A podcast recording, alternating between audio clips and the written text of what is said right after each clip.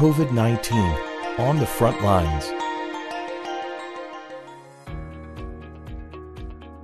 Respiratory illnesses such as COVID 19, the flu, and respiratory syncytial virus, or RSV for short, are on the rise, leading to overwhelmed pediatric units and clinicians.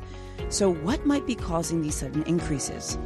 Welcome to COVID 19 on the front lines on ReachMD. I'm your host, Dr. Jennifer Caudle, and here with us to discuss why rates of respiratory illness may be growing in pediatric patients is fellow ReachMD host, Dr. Jennifer Shu. Dr. Shu is a pediatrician at Children's Medical Group in Atlanta, Georgia. Dr. Shu, welcome to the program. Thank you so much for having me, Dr. Caudle. Well, I'm excited that you're here. This is a very important topic. So, to start us off, Dr. Shu, can you give us a sense of how much rates have risen for some of the respiratory illnesses?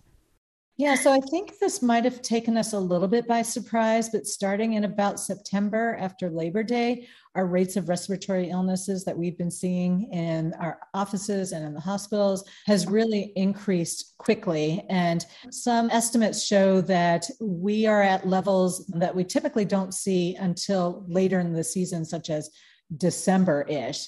And we're starting to see much higher numbers earlier than we normally expect. Right, right. No, I, I definitely agree with you. I do think this has taken a lot of us by surprise. You know, what do you think has led to this rise? You know, do you think quarantining during the COVID 19 pandemic had a role in this? You know, it is possible that after being separated for a long time, our immune systems have changed and we're not used to seeing some of these common respiratory viruses.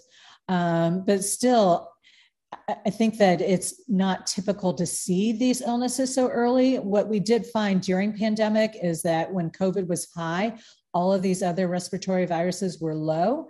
And hmm. then mm. as COVID kind of decreased a little bit, some of the respiratory viruses came back during the summer rather than in the winter.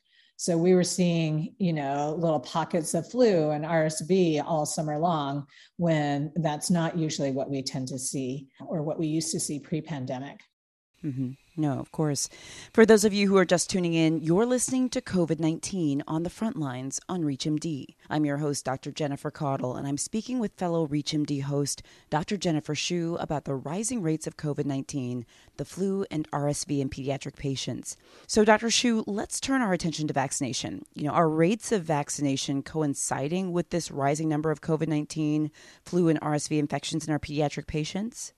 You know, that's an excellent question. We do have vaccines now for COVID and flu starting ages six months and up. So that is now available to all people of those ages. The uptake has been variable for those ages. And what's important to remember is that the vaccines don't necessarily prevent you from getting these uh, viruses completely, but if you do get the viruses, the illness tends to be less severe. And so, so, yes, there probably is some role with the vaccines and the, the rates, but they're not going to be foolproof in preventing these illnesses from happening. And as far as RSV goes, right now there's not a vaccine against RSV. There are some in the works, both for children and also possibly for pregnant women to, you know, to get that protection started sooner rather than later for premature infants, um, especially those with certain heart or lung conditions, there may be an option for them to get monoclonal antibody during the typical RSV season to prevent them from getting infected. And so, so I definitely encourage my patients who are eligible to get that treatment. Hmm. Excellent. And you know, now let's look at how we can apply these insights to clinical practice. You know, you talked a little bit about that already, but what can clinicians do to help combat this sort of triple demic of COVID, flu, and RSV? Yeah, so now that we've gone through the pandemic for over two years now, I think our patients are really savvy and they know how to better prepare themselves against respiratory illnesses. So, all these that you've mentioned, we really can try to prevent droplets from spreading, whether that's by good hand washing, covering our coughs and sneezes. And for children two and up and adults, um, masking can be very protective, both from spreading the illness if you're sick, as well as from preventing getting sick if you're around somebody with illness. So I do encourage people to, to follow your common sense. If you're sick, don't go to school or to work. And if you have to get out and about, then try to wear a mask and practice good hand hygiene as well. Those are excellent points. And you know, before we close, Dr. Shu, do you have any final thoughts or takeaways you'd like to share with our audience today? Just as a reminder for all of our our clinicians and patients, there are other respiratory illnesses besides the triple demic of COVID, flu, and RSV. And if a patient can be fully vaccinated against all those preventable illnesses, such as pneumococcal disease, for example, diphtheria, pertussis, Haemophilus influenza, definitely stay up to date on all the the vaccines we do have available. And that also includes COVID and influenza.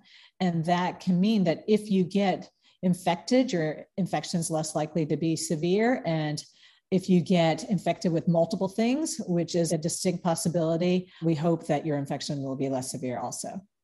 Excellent.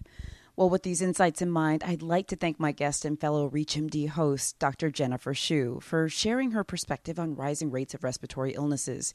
Dr. Shu, it was a pleasure speaking with you today.